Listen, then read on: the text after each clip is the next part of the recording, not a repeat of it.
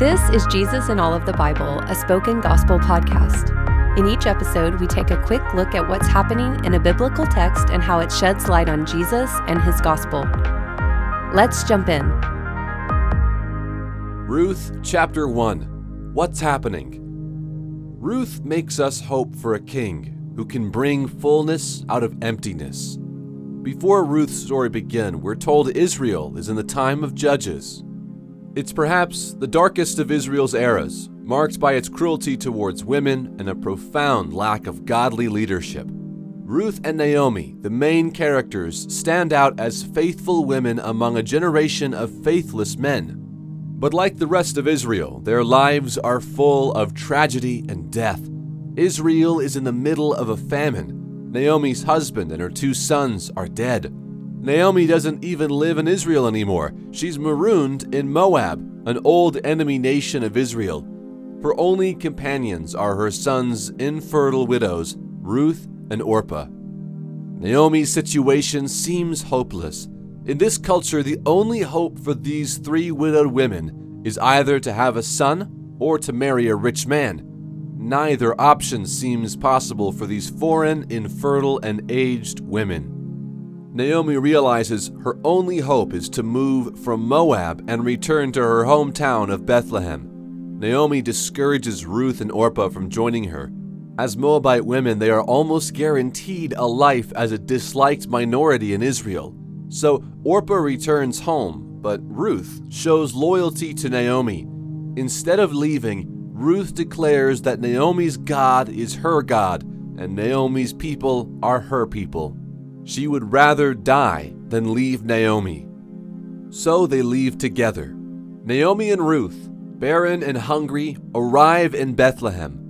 But as a hint to what God is about to do for them and for Israel, the barley harvest has just begun. Soon their emptiness will be filled, and a king will be born. Where is the gospel? Early in Israel's history, the founding mothers of Israel, Sarah, Rebekah, and Rachel, were all unable to have children. But God miraculously opened their wombs and provided a new leader for his people.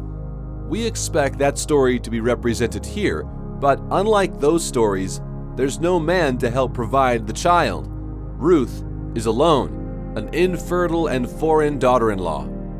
Ruth's willingness to sacrifice her own life to serve her mother in law will be how God provides Israel a new king, and we'll talk about that in Ruth chapter 4. But Ruth's role in Israel's redemption also foreshadows another woman's role in our redemption. Like Ruth, Mary is a virgin and should not have been able to have a child. But Mary's willingness to serve the Lord means that through her, a king will be born who will bless the world through his kingdom. Jesus is the son of Ruth and Mary's faithfulness.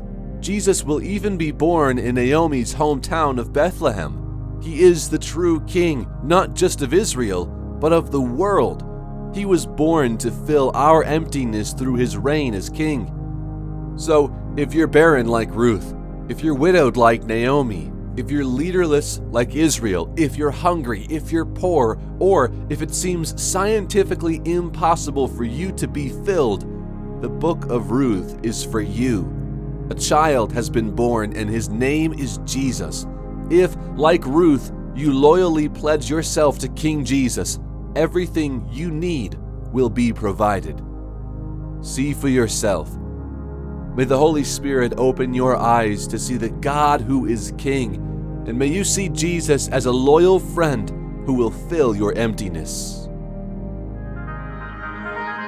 Thank you for listening to Jesus in All of the Bible. This podcast is created by Spoken Gospel.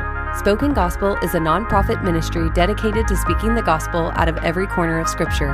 To learn more about our mission and to view all of our free resources, visit spokengospel.com.